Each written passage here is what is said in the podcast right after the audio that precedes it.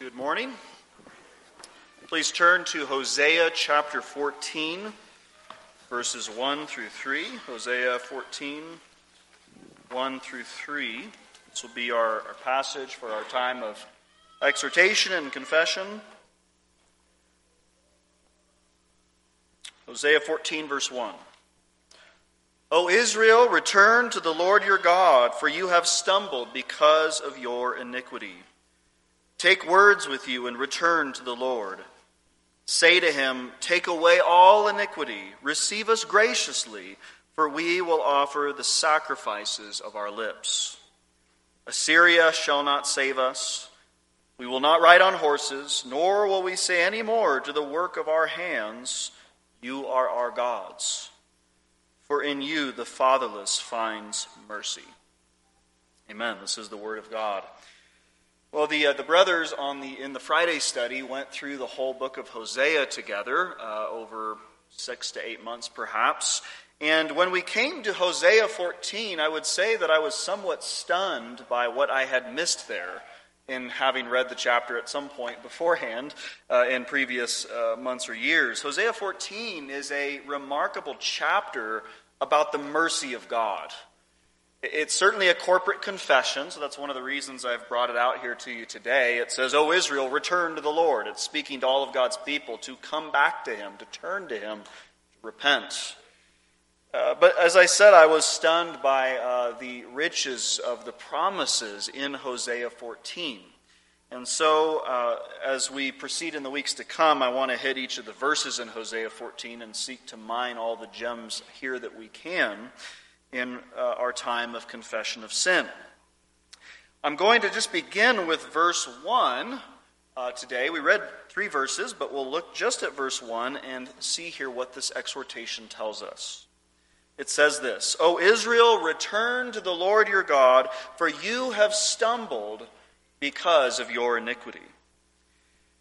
Do you remember that Hosea is writing to the uh, northern kingdom of Israel in a time of severe unfaithfulness on their part? They had turned to idolatry, they had turned to foreign alliances, they, they trusted in Assyria more than they trusted in God. They were hoping that this other great empire would help them in their time of need.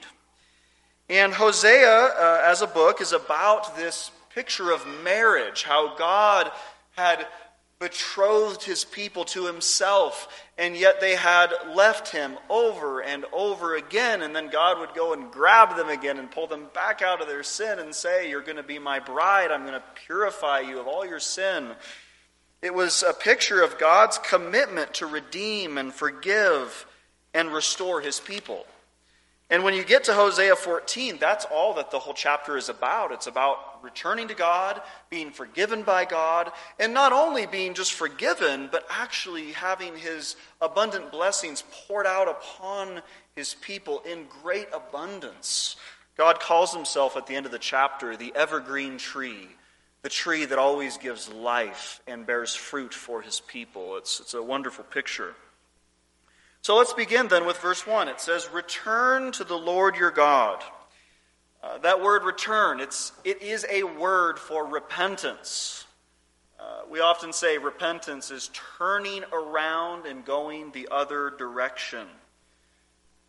When you choose a path of sin, you have chosen to go in the wrong direction. It was, it's a terrible decision because if you keep going down that road, you're going to destroy your life. You're going to see uh, the judgments of God uh, as a result. And so when you turn, when you return to the Lord, you're saying, I'm not going to go that path anymore. I'm going to go towards God.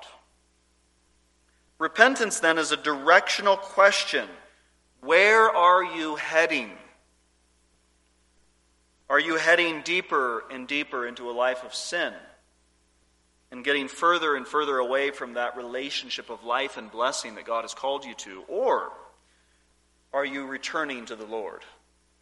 Now, every week that we gather here and we have this time of confession, this is an opportunity to return to the Lord. And, and I can't uh, tell you, I can't say for you how far you went off the path this week. You only know that. God knows that. I don't, uh, in every case. But Uh, for each of us, to any degree to which we chose to sin, we decided to forge our own path to that degree. And thankfully, because God is merciful, we can return to Him right here and right now.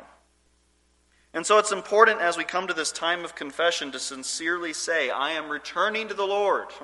I am confessing what I have done that was wrong, and I am committing myself to His ways, with His grace enabling me to do what He has commanded me to do. Now, there's another statement in verse 1 that we also need to look at. The Lord says to them, For you have stumbled because of your iniquity. This is such an important starting point for repentance. We cannot repent of our sins as long as we blame our stumbling upon circumstances, people, or God Himself. We can't repent if we're blaming our fall, our stumble upon people, circumstances, or God. I have not found in all of the scriptures an example where God takes excuses in, in substitution for confession. Have you ever found uh, people making excuses in scripture and God says, okay, understood, uh, no problem? I've never seen that. It doesn't seem to be what the scriptures call us to is excuse making. And I'm sure that if I was to ask you about any stumbling that you had, that you would be well aware of the people and the circumstances that you think were uh, difficulties that might have contributed to your, your stumbling. Uh, we can point to those rather readily. We're very naturally gifted at pointing out the problems around us rather than in us. But if a sinner does not recognize that they have stumbled, and experience hardship and difficulty because of their sin, then repentance is not really possible. Blame shifters and self justifiers will not return to the Lord because they're not in the right position to do so as long as they're blame shifting and self justifying. You need to get to the core, root, foundational issue and to say, Lord, this is what is wrong in my heart. This is why I departed from you. And now I return to you in humble confession, asking that you would restore me.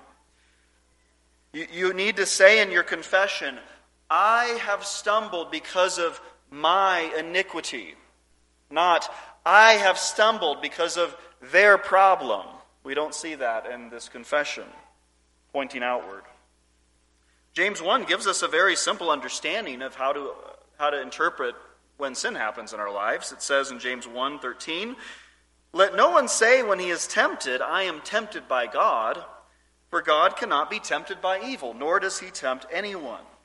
But each one is tempted when he is drawn away by his own desires and enticed." There, there's your answer. Why did you sin? You were drawn away by your own desires and you gave in to them, your desire for whatever you were seeking at that point in time.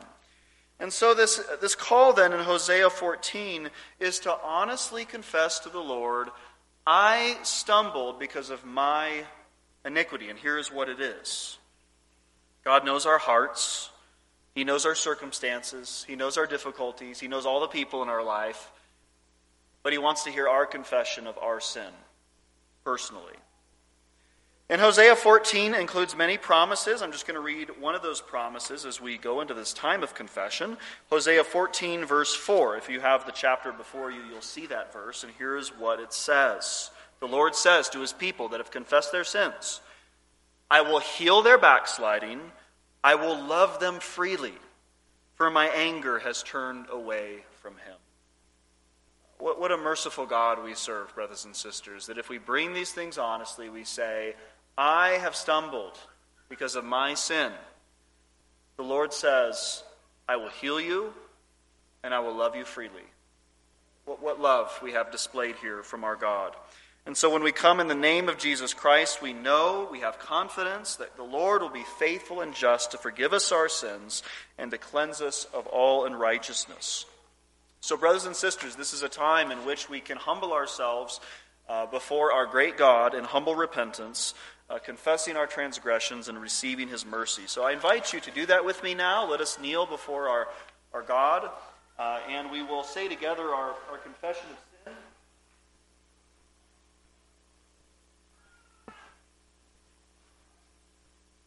Say together the prayer of confession. Almighty God, Father of our Lord Jesus Christ, maker of all things, judge of all men, we acknowledge and bewail our manifold and various sins and wickedness, which we from time to time most grievously have committed, by wrath and indignation against your divine majesty, provoking most justly your wrath and indignation against us.